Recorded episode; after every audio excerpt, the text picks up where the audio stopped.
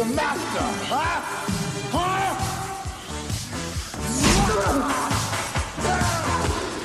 Wait, whoa, wait a minute, sweetheart, wait a minute. I love you. You stay here.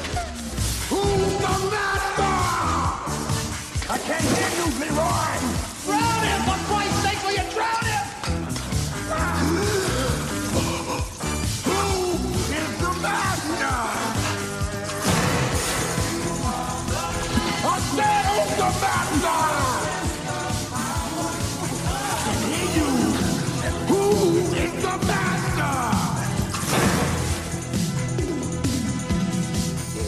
One place that you have not looked, and it is there, only there, that you shall find the master.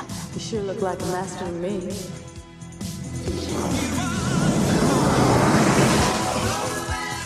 All right, Leroy. Who's the one and only master? Oh!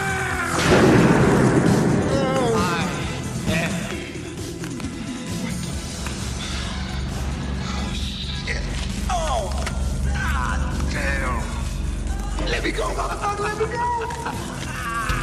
Oh.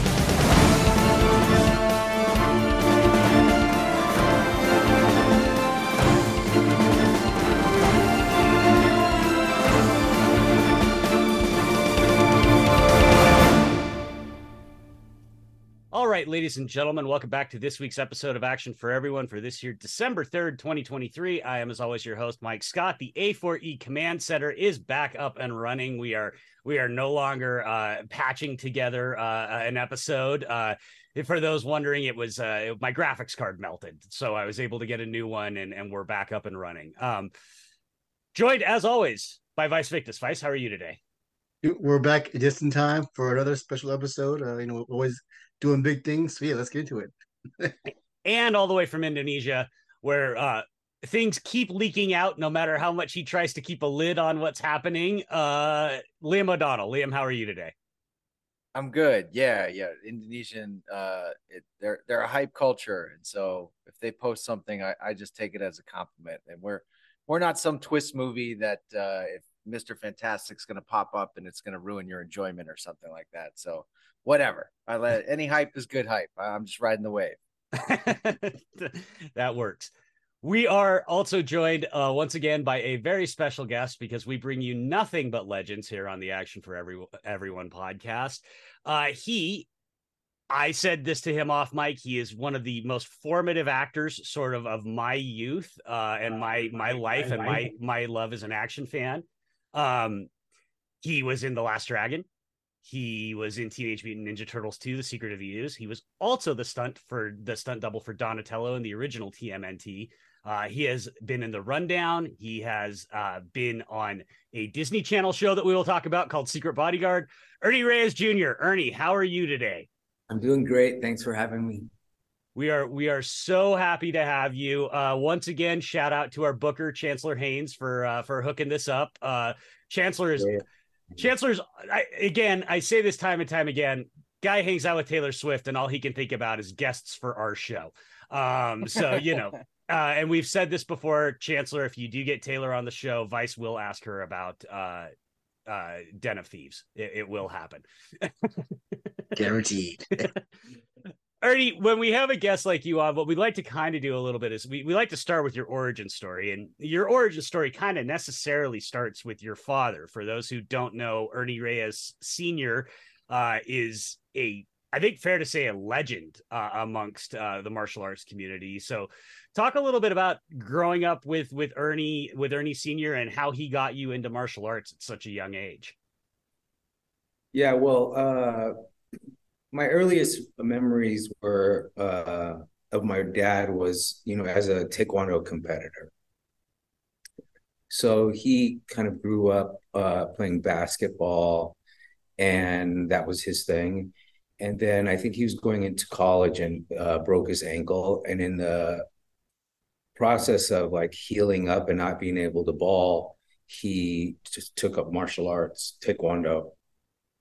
And in a quick uh, period of time, I think it was like a few years, he was like basically on the national team uh, for the United States and traveled and competed in Korea.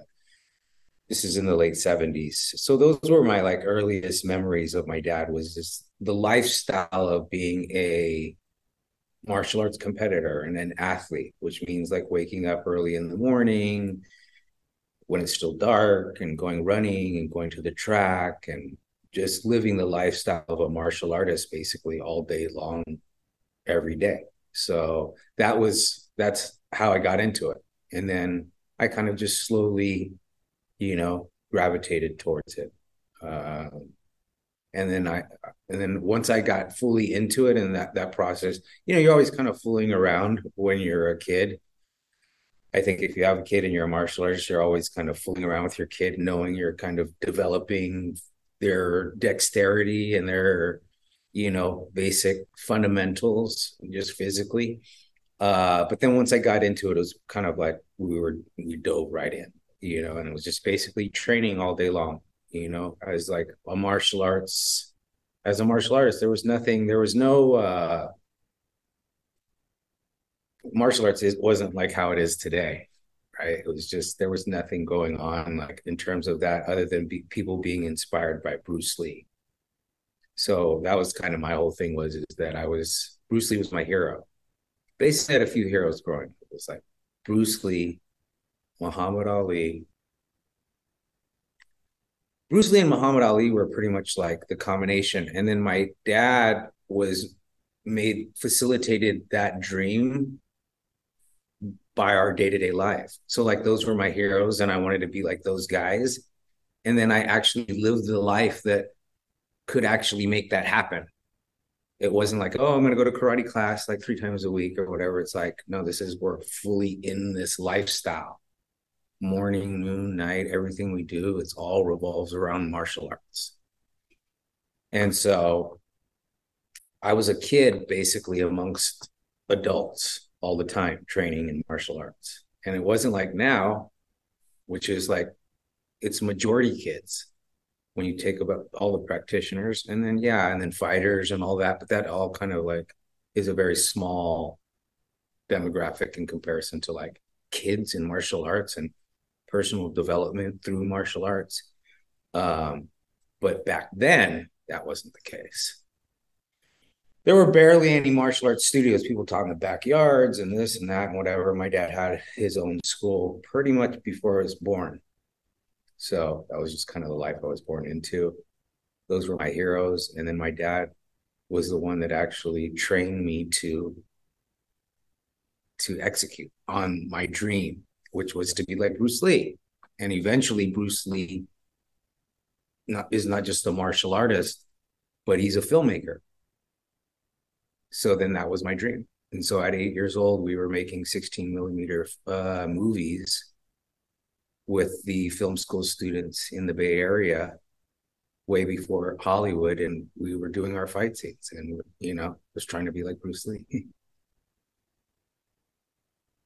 which which transitions definitely into obviously the next part of your of your life which is you getting into movies at an incredible incredibly young age. Um, you know, your first sort of credited role is is The Last Dragon in 1985.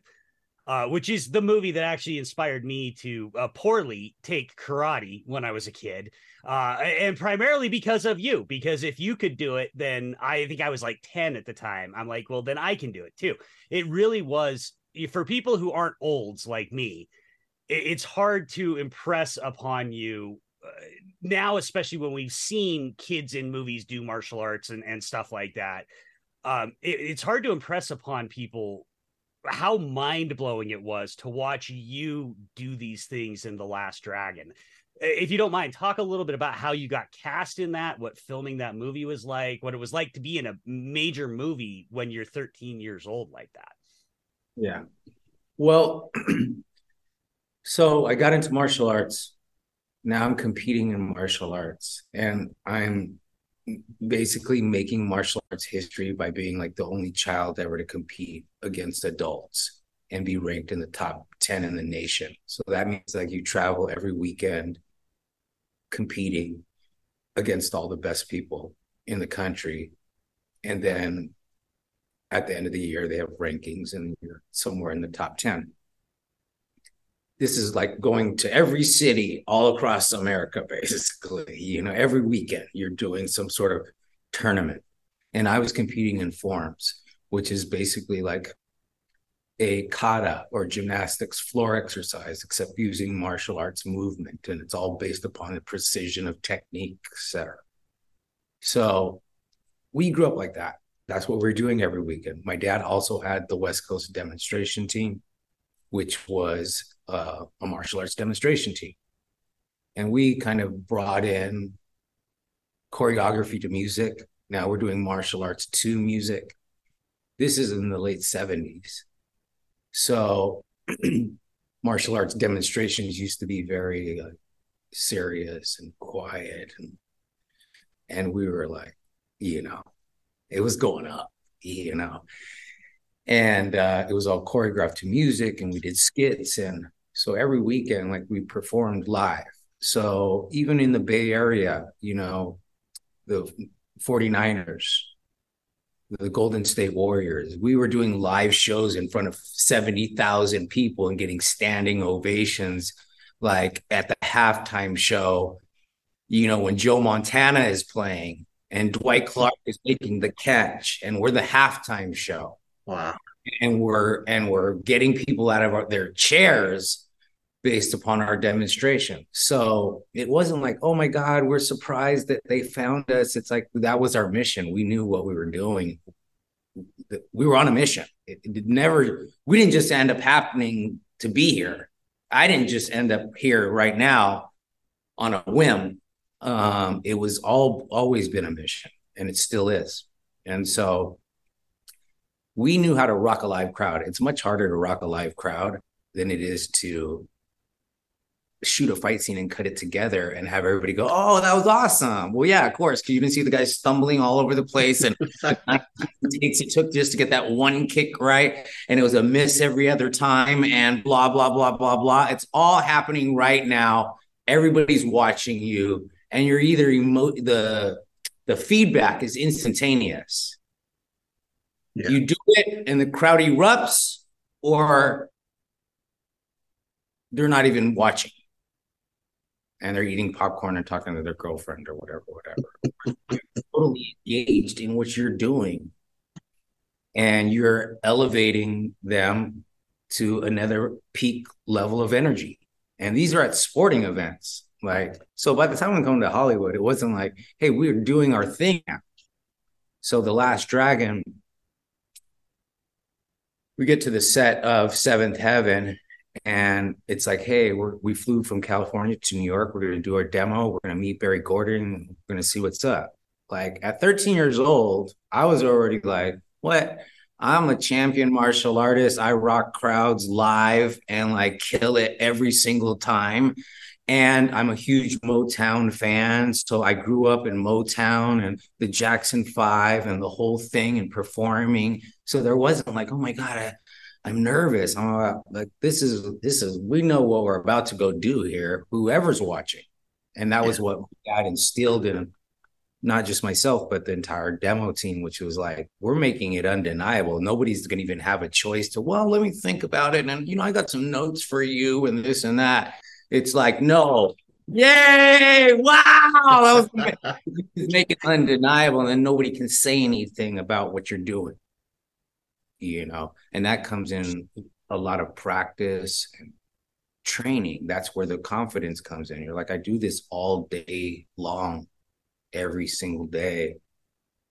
I'm now not going to stumble when it comes time to perform, right? It's like we actually so, had we actually had Larnell Stovall on a few weeks ago, and he was saying the same thing in his choreography. He basically choreographs his action scenes to make sure that uh, the editor doesn't have any choice. He he makes them undeniable so that somebody else can't come in after the fact and and mess them up. You know, he he basically takes it away just because he is like you. He's so confident in his abilities that he knows uh, that he's going to do it better than than anybody else would, and so you just have to make sure that everybody else can see that. It's it's a it's a common theme I see amongst our guests that you guys all you know your talents and and you just have to get other people to understand that Yeah, and I'm at the point where maybe you have to get them to understand that, or you just leave them confused. I'm not wasting my time trying to clarify to you whether you get it or not. You know, uh, but that's like further down the line in in the timeline of what we're talking about. But that's just like in present time. It's like, well, no, yeah, you, you're the one. You're the one in control of your life. So I can't even really. It's a very slippery slope. Like I have no like concerns with like how people feel about the industry or whatever. It's wide open. There are no more gatekeepers. Hmm. If you have product, you can reach your audience. Period. So there is no need for a studio or this person or that person. Hey, please pick me this, that, whatever, whatever. No, if you got the shit, I'm about to drop it and everybody's tuning in. Period. That's how you have to go into it or not. You know, now it's not, hey, well, let me see. Do you like my script? Uh, no, go make your album and drop it. Go make your movie and drop it. If you got what it takes, go do it. Don't talk about how everybody else is not whatever, whatever, or this person. Just go do it. Don't talk about it. Go do it. Show me, and that leave it at that. That's where we're at in this day and age of like making action martial arts movies. Like I said, going back to the beginning, we were already doing it 16, Super 16 before Hollywood. We're from the Bay Area.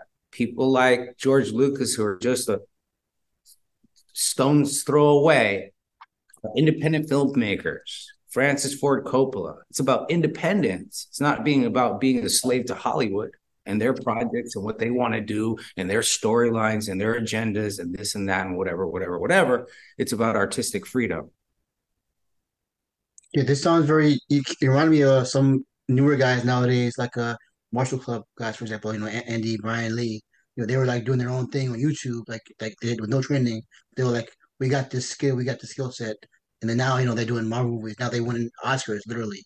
Like yeah, so like what you're saying is so spot on. Like nowadays, you have the skill and the talent, you can you can take control of your destiny like that. And I, you know, I'm sure, I was I would, I'm sure they would agree. You know, part of that is because of breakthroughs of people like you, you know, getting through the door and uh, you know, showing the world that no matter we, wherever you come from, no matter who you are, you got the skill and you got the talent. You can, you can, we can make And, and that's really what it is. Like you can, but see, they've, but you've been tricked the whole time leading up to this point. Because I got into it when it was in the 80s. So it's like I saw Hollywood was in the 80s. And it's like, you're not getting in, buddy. like, period. I see you walking from down the street, turn around. You're not getting in here, you know? And that's what it is. And it's all controlled by finance and production and distribution and all that. Well, that's all gone away. Mhm. Finance from anywhere. Produce anything. And distribution is everywhere. So now there's no there's not those obstacles. Now it just comes down to, you know, trying to master your craft, I think. Like for me, it's about being a filmmaker. It's not about uh, choreographing a fight scene. I, I've done that since I was eight years old. That's like, uh, I, there's there's a limitation to me in the time it takes to choreograph a fight scene when I can tell a story. Yeah, well, Mike, I, I don't want to jump in ahead of the timeline, but um, now, now that you get he's talking now. Um, my one of my main question was about um, you stated clearly that this has always been your mission from the get go. You and your family and your team, like that was like always the, the vision that was, you never wavered. I was wondering, uh, as you probably heard from a lot of your fans, a lot of people who, who love your work and enjoy what you've been doing, you also inspired so many people um from like the uh representation quote unquote standpoint. You know, like you know seeing like you know Filipino kid on a big screen, you know, seeing a kid with Schwarzenegger, you know, like or seeing a kid in Last Dragon, like these are big things that for young people here in America who, like you say, we kind of get tricked into like we can't make it like that. So and but then you see people like you on screen doing big things like that. Was that was that um part of the mission as well? Like uh Yeah, the goal of is, you course. know, Yeah, no, 100%. It's not just the mission for like, hey, I'm the best at what I do or whatever. It's like, you know, and you go through those stages, of course, being a teenager in early 20s and maybe even living in Hollywood, you'll get retarded. Uh, the the the time growth yeah. becomes retarded because you're like, oh, well, now I'm like doing things that normally you do at this point in the timeline, doing it way later on. Why? Because you've been living in some other kind of crazy world that's not exactly reality, you know, and having to juggle and navigate all the kinds of ins and outs of that kind of stuff. Um, but the mission has always been about hey, you're doing your thing. And in the process of you doing your thing, you're inspiring and motivating and uplifting people in the world. So when people used to see me do my martial arts, they know like, hey, that kid didn't just get that good without like practicing an hour, you know what I mean, three times a week or whatever. Like that, there's a lot of drilling and repetition to get to that level. You know what I mean? No matter where you are or how old you are.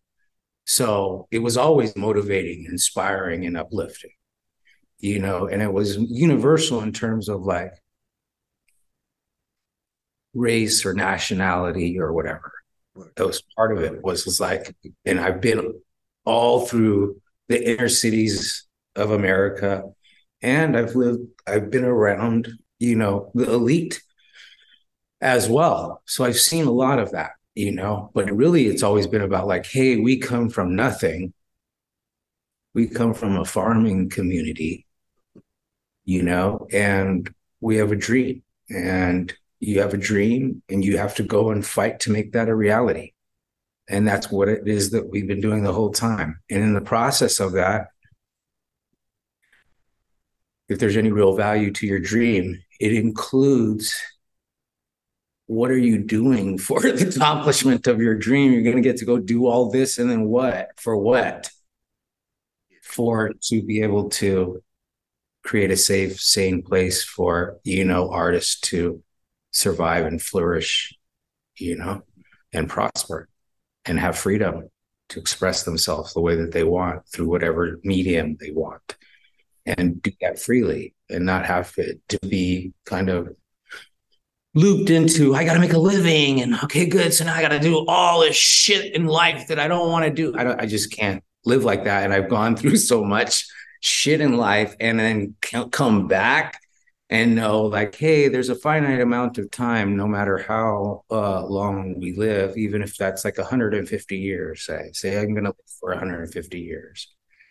There's still a finite amount of time so then as you get further and further down that timeline you realize like hey the where you spend your time and what you spend your time on is going to greatly affect like what the picture looks like in the end.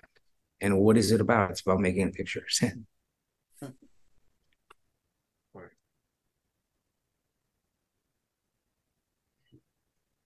I think you know again going back to to kind of the importance of the Last Dragon, you also you had a hell of a start to your career because your second movie you're starring with Arnold, Schwarzenegger. I mean, talk about talk about coming coming in hot.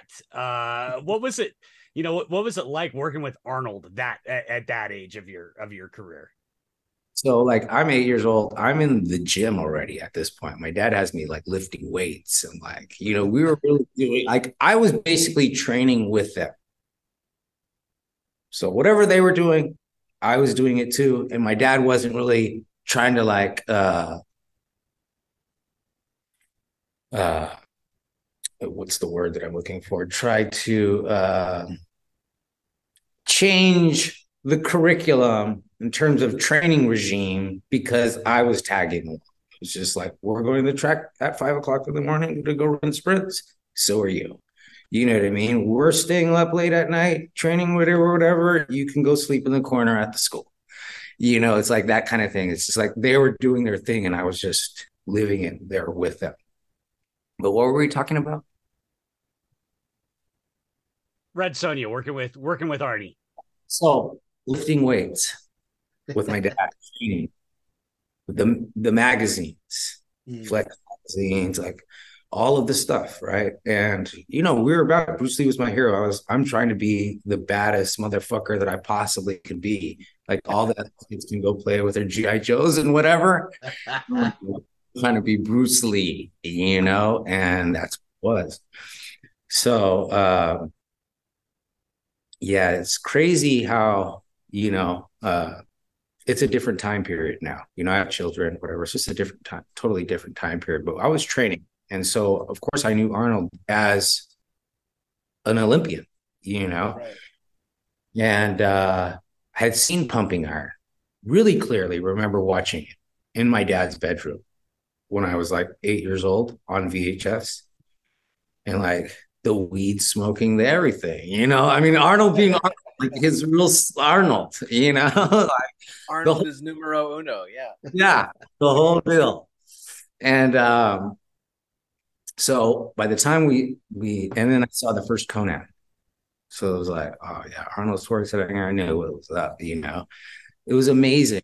It was like basically one of my, I'd say like in terms of like fun movie experience that I ever had. It was probably making that movie. We were in Italy working with the great Dino De Laurentiis. You know, the, in Italy, Rome, like crazy, riding horses every single day sword fighting practice.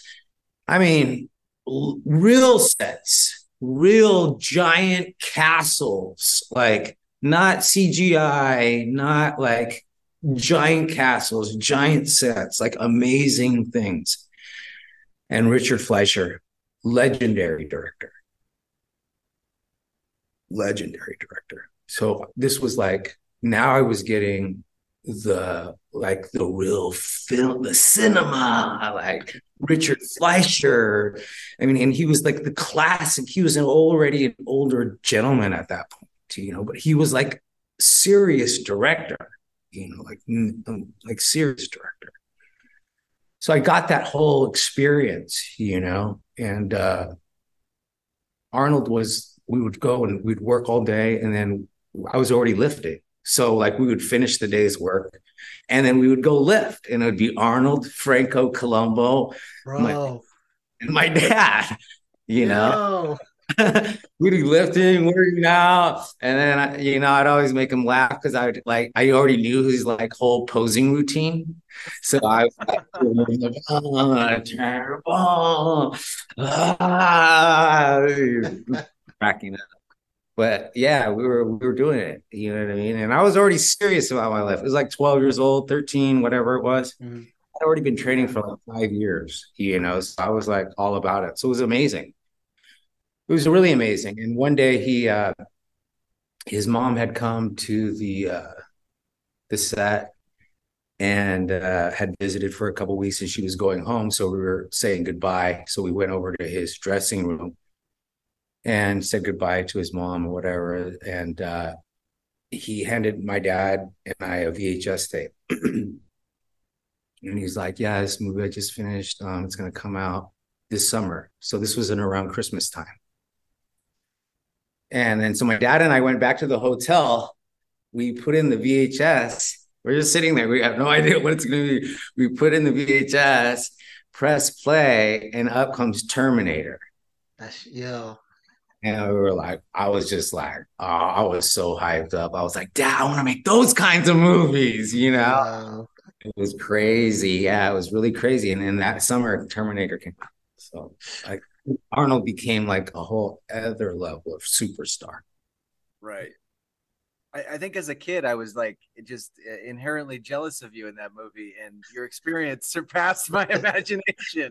I was like, oh, this kid's yeah, living my fantasy, and then you just you did. You actually lived my fantasy. it was crazy. Yeah, I was like, I think I was in like seventh grade, something like that. Yeah, seventh grade, just going into my seventh grade. So I had a tutor or whatever I made some friends. I was in Italy. They were taking me to school dances. I was falling in love with all the Italian girls. amazing. Yeah, it was amazing. Man. So yeah, it's kind of it's kind of funny. Like you know, when we think about you know from from our vantage point as the audience, you know, we, we're we're like kind of seeing this breakout talent and stuff, like you know, like when you get to your teen years or whatever, you know, Disney Channel stuff, when you show, um, and like so to us, it's like, oh wow, this guy, he's breaking into breaking into Hollywood in the business. Like, nah, you you been there from like the get go. You was doing big things from from Mad Small. This is crazy, though. it's really like that too. Like it was really from a very early age. My life just went, and it just was nonstop, and really didn't slow down until I was through my teenage years. And then it was like 20s, and then it was like, oh, now we're in a whole no man's land of trying to like figure it out. You know So yeah, it was I had uh, like experience after experience after experience when I was a, a kid growing up that I was the only kid around doing like there was just nothing else. It was just me and around adults basically and having amazing experiences. You know, you're missing a whole life basically, you know, but you're also experiencing a whole life that uh you know, I'm grateful for it. You know, at this point in my life, having a family, I'm grateful that I've lived it. I've walked the pathway. I know what streets not to walk down. You know, so as a family, as a filmmaking family, we can do our thing and and live our life and avoid, you know, some of the pitfalls that we know are harder to overcome. Well, I, I kind of jumping around here, but um, I'm curious. Like, um, you saw after you know your big your big dominance, you know, as as a teen and as a kid, you said things kind of slow down in your twenties. Was um, you know, your father has been with you from the very beginning. Was he um, what was his kind of guidance um, when that kind of that that point where it's like, okay, now it's time to be an actual adult? Was he like um, I guess was the concern more about um, what's gigs, gigs you gonna get, or was it more like you know, now it's time for you to learn how to be a man as like you know, get a family or learn how to um. You dropped out. What what did you say? Was it time like, for? Like was it, is it was like was he concerned about the getting your next gig, whatever, or was it was the concern more about um how to be a man, how to be an actual person, an adult? You mean it's from my dad's point of view? Yeah, eh, yeah, yeah, him and like you as well. Like, how did y'all? Yeah, I don't know exactly what from his point of view. I can't really speak from his point of view or whatever. But I was pretty much like deep into it. By the time I was 16, I was like, "Yo, man, I'm like doing what I need to do," and I, I'm also you know, looking to be free, right? Mm-hmm. So because you live this very so it's like you want to start you know you start hanging out with your friends and you start listening to certain music and you start thinking that's corny and you're like nah that's just trying to play me out. Now you're trying to call the character ernie and it's making you say goofy lines and you know there's all kinds of things going on. You know what i'm saying? And so you're looking for like hey i just want to do my thing. Hmm. I've already been hired to do every single kind of thing. Let me just do my and this is like you're like 16 17 years old. Why? Because that's what happens when you're 16 17 years old. But when you've been doing it since you were 8 years old it kind of manifests in a different way which is like hey like i don't know. I'm trying to like my dad choreographed all my fights and everything that we did up until ninja turtles. And then i did my stuff in Ninja Turtles. And in Surf Ninjas, it was mostly him and a little bit me, but it was like I was also a producer on that, so I wasn't trying to get too bogged down into the choreography. Um, but uh, the freedom to be able to make fight scenes and stuff like that that was those are the first kind of like beginning urges to be like free to to to do what you want to do because that's what first comes down. Like, oh, I don't want to do this. Okay, cool. Now it's like, okay, I can create fight scenes. I can choreograph fight scenes. I can do all that. Okay, cool. That's like where there's more freedom. Okay, cool. Well, I want to start directing stuff. It's like, okay, cool. There's more freedom to, okay, it's not just about the choreography, it's how we're going to capture it. And it's like, okay, cool. Now it's like, all right, well, now I've done that and I, whatever, whatever, directing, but all the stories that I'm getting, I'm just directing other people's stories. Mm-hmm. Now what? Now I'm forced to start writing. And then you just and it's just a learning process, right? Because where you're going, what you're heading towards for me is freedom. Mm-hmm. Right? And freedom comes with, you know, a lot of uh you, you're having to break down a lot of things in order to, to be free, right? And you, and it's it's more challenging than just to agree with whatever everybody's saying or doing. Oh, sure, yeah, I'll jump on this, jump on that, jump on anything. Just make sure that I'm working. That's not that's not my dream. My dream is not just to be working. Mm-hmm. Right. My dream is to be a filmmaker like Bruce Lee. Yeah. yeah, he did Enter the Dragon, and that's what, but he was that wasn't his dream. I guarantee that it wasn't so that some corporate the man can tell him, "Hey, this is how what's your martial arts, and this is what you're gonna." No, I want to express myself, right? That's what he says. Bruce Lee talks about. You know, what is martial arts? It's about expressing oneself honestly. How can you express yourself honestly if you're telling me what the fuck to say? you know what I mean? Now I'm expressing you honestly. You know what I mean? uh, I'm like, hold up. Let me tell my own stories. Yeah. Oh well, if it's not going to be a Marvel hit, you know. Mm-hmm. That's that. it's it, it, it's not about that, mm-hmm. you know. And if you're good at what you do, and you're true to yourself, you know what I mean, and your messaging or themes or the things that people take away from watching you do what you do uplifts them and motivates them and inspires them like who's to say? Like who's to say like well that's not a movie or this and that like you don't even know what a movie can be or not be. You're just going based upon all these things that everyone's told you and what everyone's believing and it's like no it's like that's not my dream. Does your dream make sense when you wake up in the morning? No but it was awesome. Okay good. Yeah. That. Well, and that actually leads to kind of one thing that I wanted to talk to you about a, a bit uh, on the filmmaker part. You know, you actually directed your first movie at a fairly young age. You know, 1998, you're directing your very first movie. Uh, the process, or as it's often been relabeled, the ultimate fight. you springboard from surf ninjas basically into into doing that as a, yeah. as a as a career path how did I mean that had to be quite a, a yeah um no well what happened was is like surf ninjas didn't become the vehicle for me to um be a asian american young hip action star. It you know became a cult classic that people love like and still hold dear to their heart and i hear it all the time you know, huge part of their childhood. But it didn't do the box office numbers. Now, mind you, I'm going to just segue real quickly because I think it's important telling this story. Like we, we made a, you know, my thing at that point was like Spielberg. I was like, I want to make family action adventure movies where the the lead is a cool hip California kid who can kick ass and do martial arts and is cool.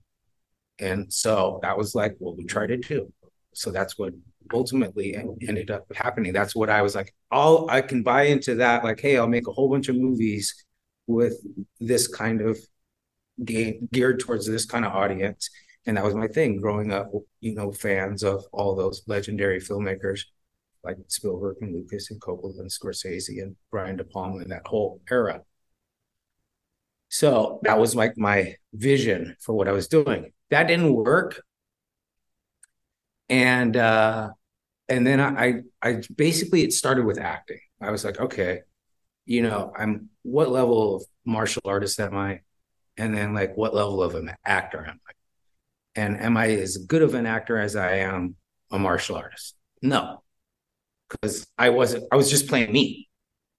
Keno is me. It's not like they made the character around me, around the my personality that they saw when we were filming Ninja Turtles 2, my interaction and all of that, they made the character. And they they called him Keno when my nickname is Kono. And so, you know, it's it's one of those things. So, and then in surfing, it's like similar, not exactly, but very similar to where I was at that particular moment in time. So it was always just playing myself. It wasn't like I was going to be like, I'm going to play something like way outside of I've always played. Even a lot of my characters have been called Ernie. All my Disney stuff, I'm Ernie.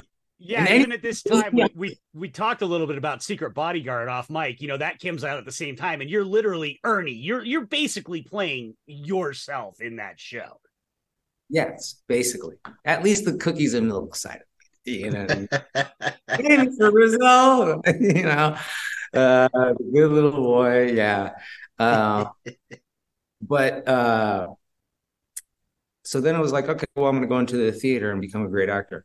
So I joined the American Repertory Company and for like 15 years was in there and like trained and learned actually a craft, you know. Um, you have to be able to apply craft when you like break down classic material. Like you can't be your personality. Even just with like Hamlet or like you can't just be your personality and play Hamlet. Like you're gonna have to like dig a little deeper and have a craft and be able to break down a scene and break down beats and moments and break down a spine and a flaw and an emotional tone and a social veneer and have a whole, you know, you have to have all this shit basically, not just, hey, what's the line? All right, yeah. And then that's it. Like, you know, it's like, no, that's not, that's not acting. That's you just being a personality and reading the lines and them shooting it real good and doing, you know, and that's cool too, whatever. But that's so then I went to the theater and that's where I really learned like, hey, you know, you're the star, you're the writer, you're the director, you're the producer of your own play in life. So do the work. And then you just gain some abilities. So in between surf ninjas in that time period, it was like, first of all, I'm graduating high school. Okay. And the the golden age of like independent filmmaking is popping off. Quentin, Robert Rodriguez, all the people were coming out. This is like while I was in high school, sex, lies, the videotapes. It's like all going back to like the early indie, right? And so I was like, I'm all about that. This is like goofy. They're doing goofy shit over here. The big Hollywood, whatever, that shit is goofy. This shit is cool, right? Because you're a cool kid when you're like graduating high school. No one's cooler than you. And then when you go to a school where there's only cool kids and everybody just thinks they're a cool kid, you're really like, hey, you're not trying to do what everybody's doing. You don't care what everybody's doing. You're not interested in what anybody's doing. You're interested in all these cool things, you know? So independent filmmaking was it. You know what I mean? And so that's where that came in, the process. And it was all about that. And my point was this is real like crazy, but this is my point. And this goes back to artistic freedom and where I'm at right now. I was like, it doesn't matter what the storyline is. Don't tell me you know, remember a Bruce Lee storyline. What was the storyline in Chinese Connection? What was the storyline in Fist of Fury? What was the storyline in Game of Death? Ah, ah, ah, nobody remembers that. They remember, you know what I mean? And the trailers don't have anything to do with the story. The story is the, the trailer is the fight scene. That's it. And home video, now, mind you, at this time too, early 90s, home video was popping. And it was a very new market. So you're like, what? You can make an independent film. They're making all these bad martial arts movies all over the world, and they're selling, and people are eating them up and loving them. Nobody remembers a storyline. So don't tell me you're going to read a script of one of those movies and go, oh man, it's going to be a masterpiece. It's going to be so awesome. No, it's the it's the script that's like and the title that's going to get you the little bit of financing for you to go make the movie and then for them to go sell it all around the world.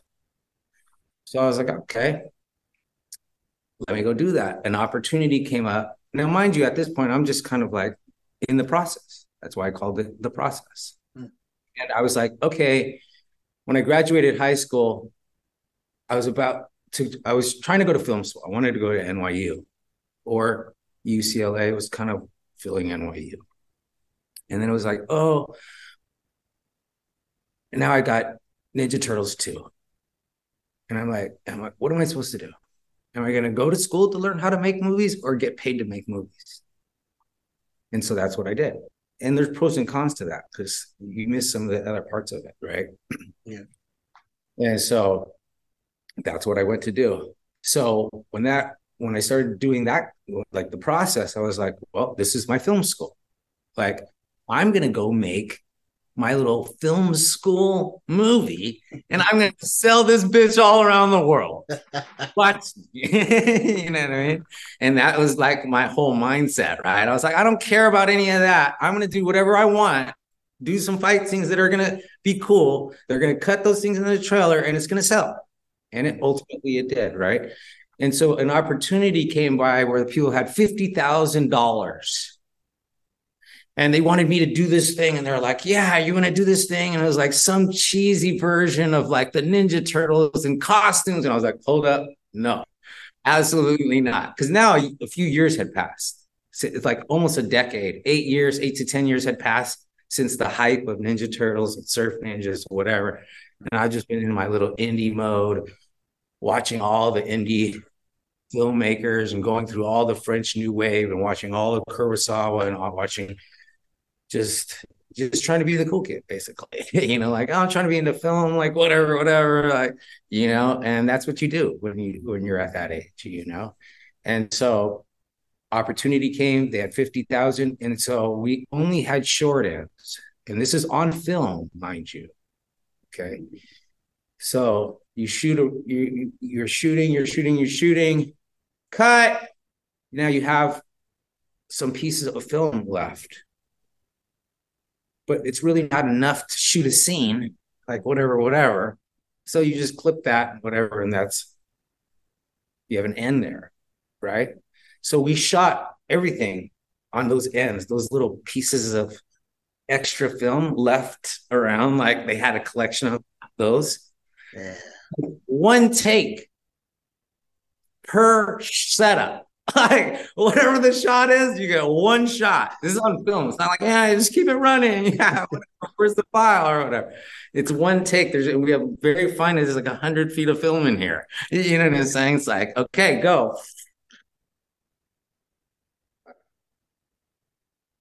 Good, we got it.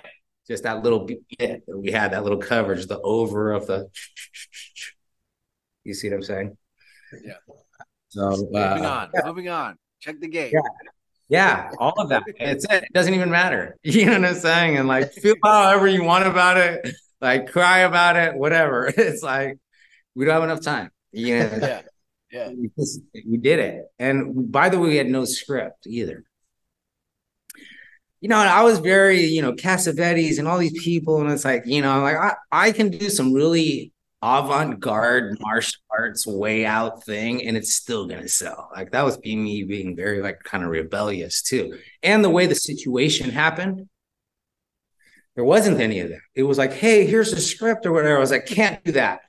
But i'll take that money and take those take that film and go make you something and it will sell. This thing will never sell anywhere this will sell and then we went and did it. You know, my dad puts the guys from up in the schools that did were part of his next generation of demo team kids, and I just went there and like with my uh my my acting coach at the time threw together a you know an idea and just went for it and it was just like oh this is supposed to be this big uh, stick fighting tournament. Okay, there's literally eight people here in the so-called auditorium that we're having when it's really just a blank stage.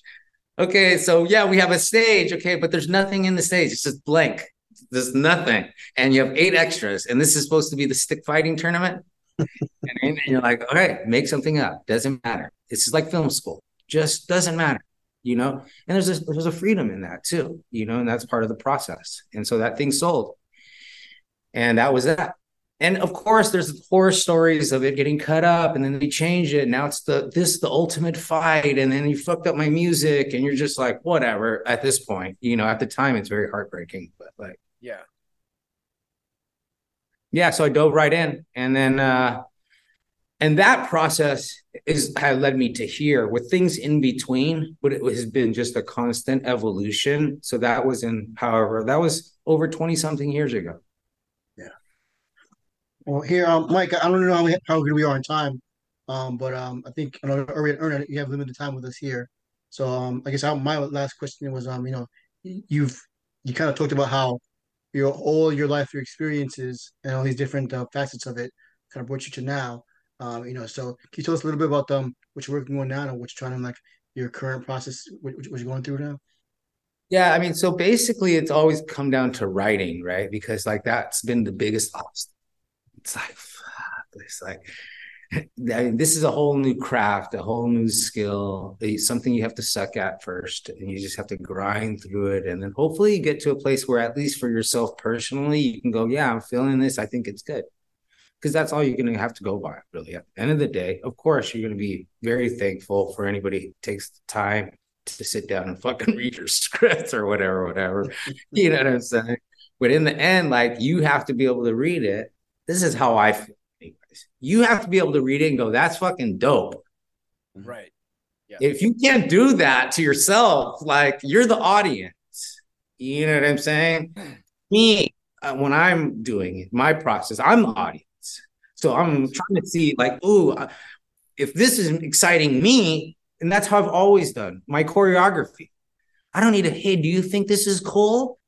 I, I don't need to do that, bro. I know, like, hey, if I put this together and I'm like, that's tight, I know everybody else is going to think it's tight. I don't need to ask for anybody's opinion about this or that. And even if there are people that, well, I don't think that, well, I don't, I don't care if you like it or not.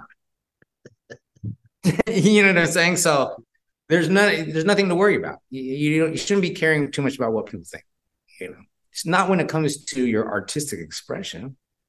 Then you're not actually expressing yourself. You're doing some other thing.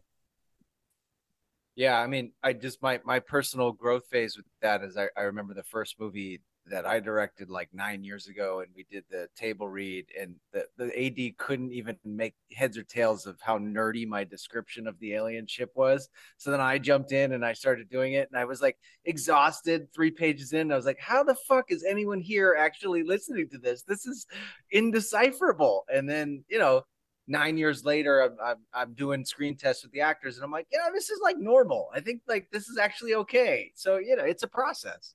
Yeah. Yeah, for sure, one thousand percent, and that's also like my thing too. It's like, you know, I think there's a youth and all that's good because I grew up as like a child prodigy, so I already know the gate, right? That's like a yeah. pressure. I'm also a parent, so I'm like, you're not trying to like. Things take time. Mm-hmm. You know what I'm saying? And you have to know that. I learned that through martial arts. Anything you want to learn, you start as a white belt and then you work hard.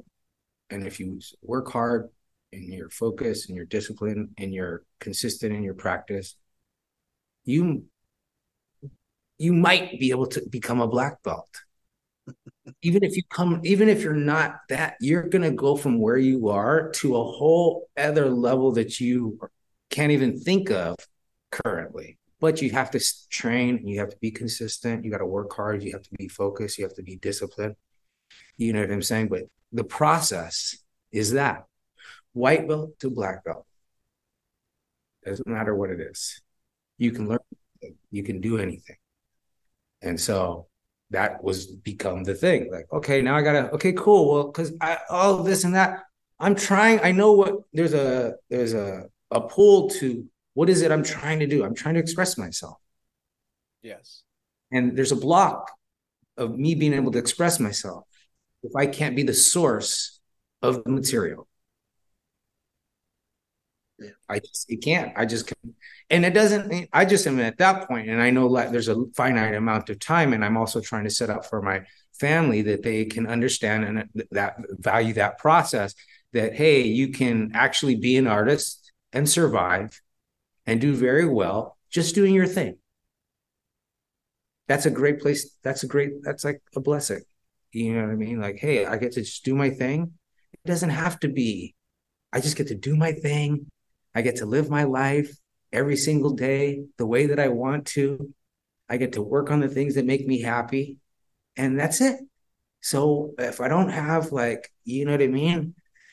Yeah, if I'm, yeah, it, it, doesn't matter. Like that's because it's about the process. It's going to be every day that you're living. Are you living the day that you want to live? Yeah, you know what I mean. I'm even talking about movies is a good thing. You know what I mean because it's where my it's where my headspace lives. with I got to inside. tell you, I've been been doing this Zoom with these guys for two years, and like directing a movie in 2023 is Zoom. I'm I'm zooming with the different departments all the time, so it's like this this silly little skill is like actually now essential part of the creative process. It's very odd. Yeah, and it's a yeah, it's a totally different world that we live in now. But it, it it's freedom. Then there's also other obstacles, right? So it's like you know, there's there's there's there's great things, and then there are things that are like more difficult to overcome now. You know, oh, there's a sea of stuff. So it's like, okay, cool. There only used to be so many people that were funneling in through this small little gate. Now there's a fucking flood of people and there is no gate. So it's yeah. just it's just you're in an ocean of content. You know what I'm saying? It's like, all right, well, cool. If I can find a way to do what I do, live the life that I want, and be able to provide for my family in the style and fashion that I feel is appropriate, then I'm good to do that for the rest of my life. Oh yeah. I want I wanted to the last thing I wanted to ask you, Ernie, because I know and it kind of ties into everything you've just said. And I hope it's okay that I ask you about this, but I know a few years ago, I, I won't get into the details for people who don't know, they can look it up. You had a major, major health crisis uh, right. and have pulled through and are are still with us and are are healthy. Has that has that changed your view on what you want your career and your life to be? Or have you always sort of had this this outlook this as long as i'm happy and doing what i want to do i'm i'm good uh well just to kind of clarify what is yeah so i had uh kidney failure. It's like eight years uh no it's like almost 10 years ago basically. And i just so I, and then I had a kidney transplant two years ago this month. Wow. So as far as the mission, it's always been the same. You, I think, develop a different strategy when you have different perspective on life, right? So having grown up in Hollywood and experienced that and been on a mission, been fighting for my dreams basically my whole entire life, and then still be in the midst of the the battle like, and there's no fucking, there's just this army of soldiers that you're going to have to fight through. It's not like, hey, they're dwindling or whatever. No, they're just coming more and more, right? It's like, uh, you develop, it's traumatic ultimately, like just the, the whole process, right? Yeah.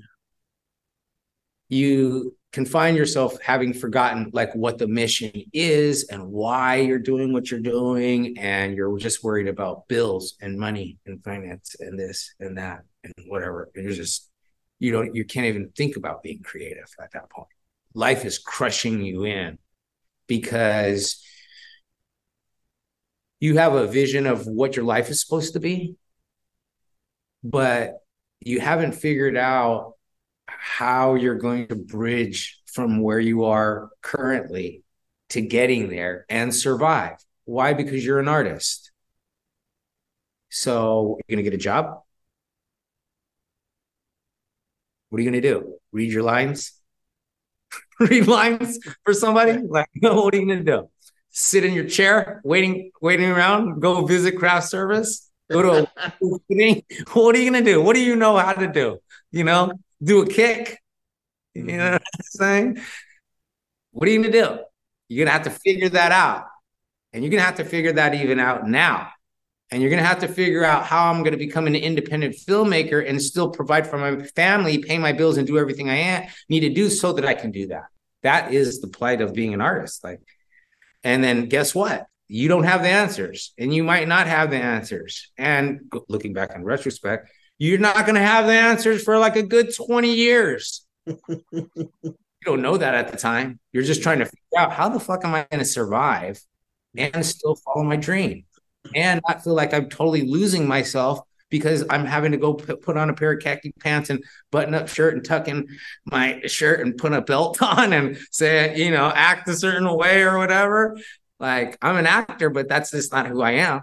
You know what I'm saying? So like I don't you know, so what are you gonna do? You're gonna go work security? What are you, night security?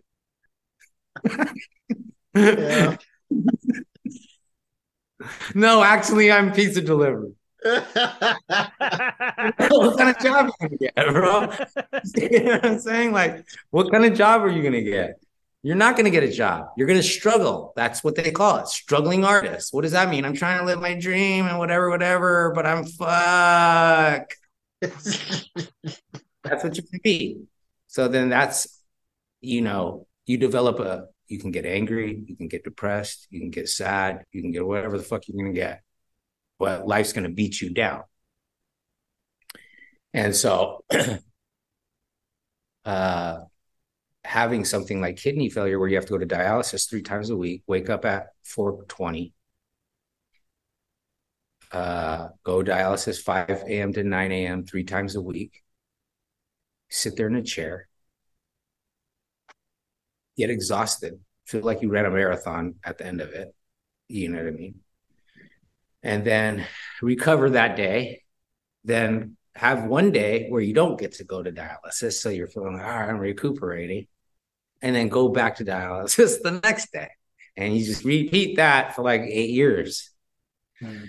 You're definitely going to go through a mental journey. And for me, that mental journey has been a blessing because there's impossible for me to mentally be where I'm at in terms of perspective without that happening.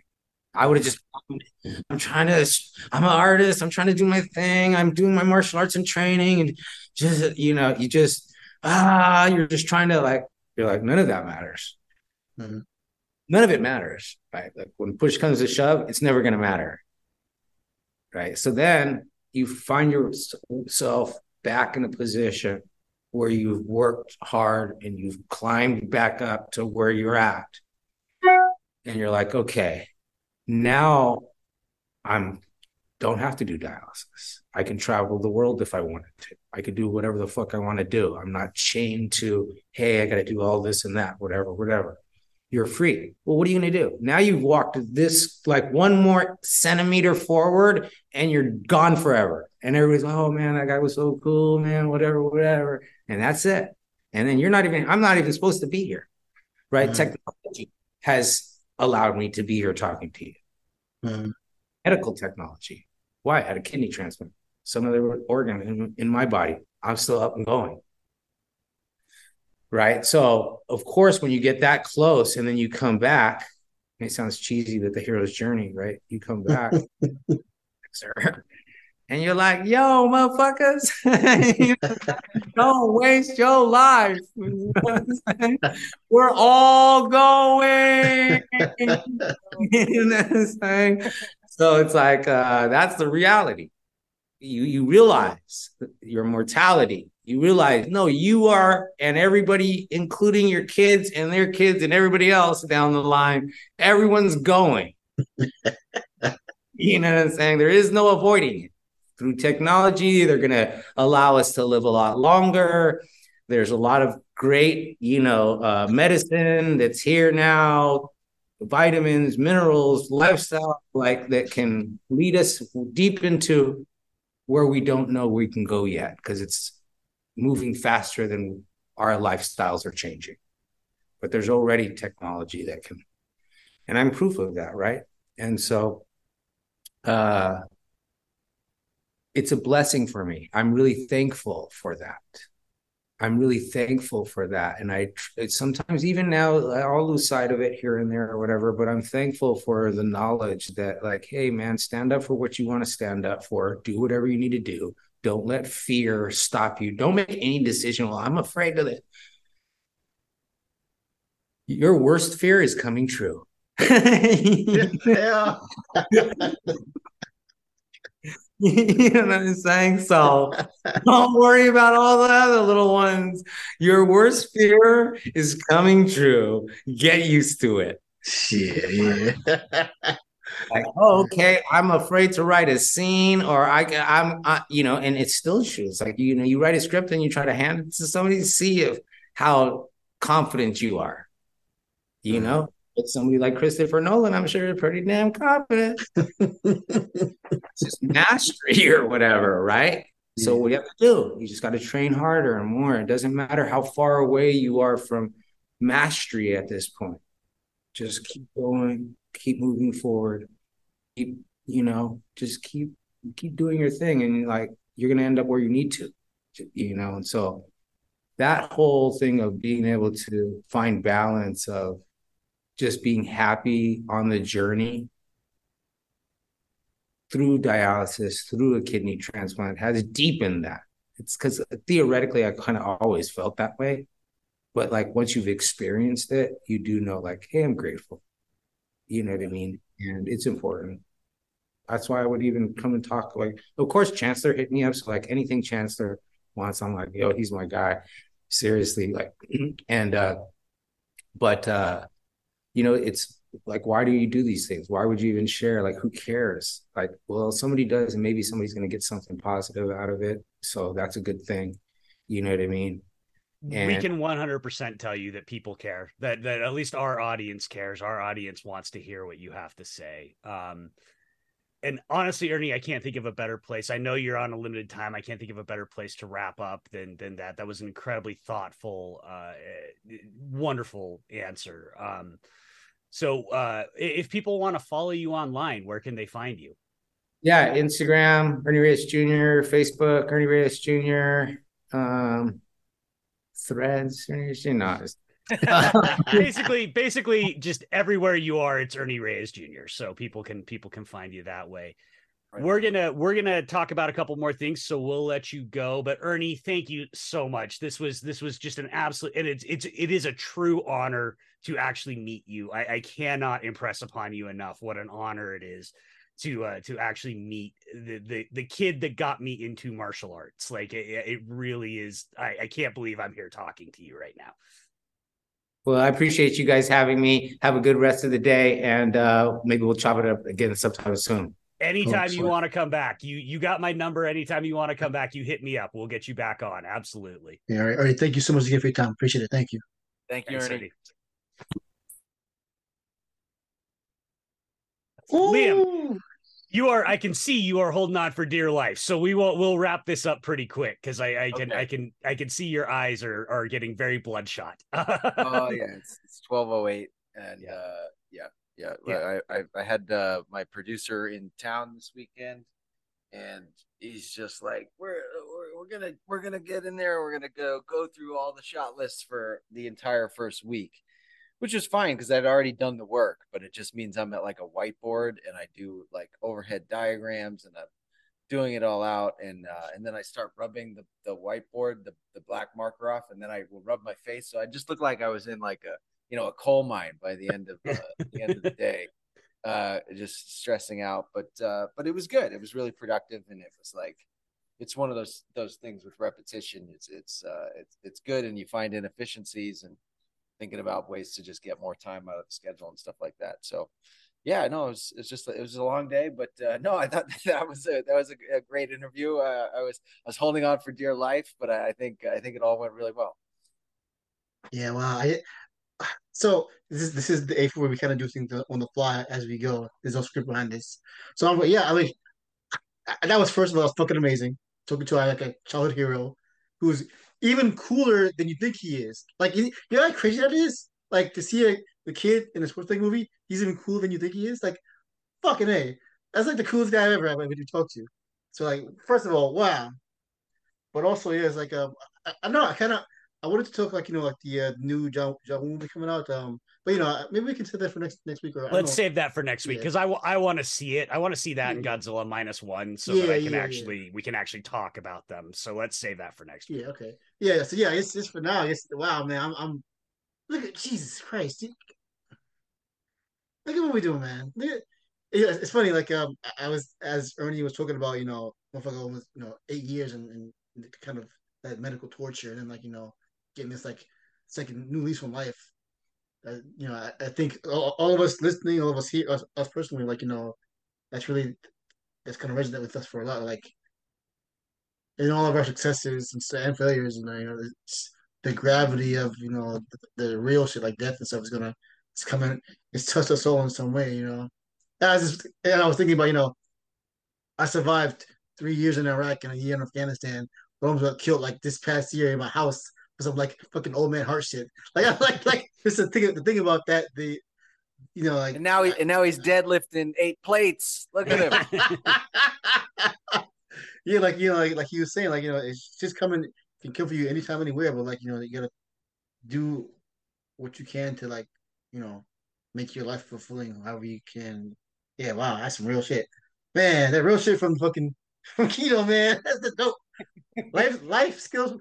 Life advice from Keno. That's that's the title. I don't know, but he he definitely gave us the episode title because the episode title is going to be "Your worst fear is going to come true."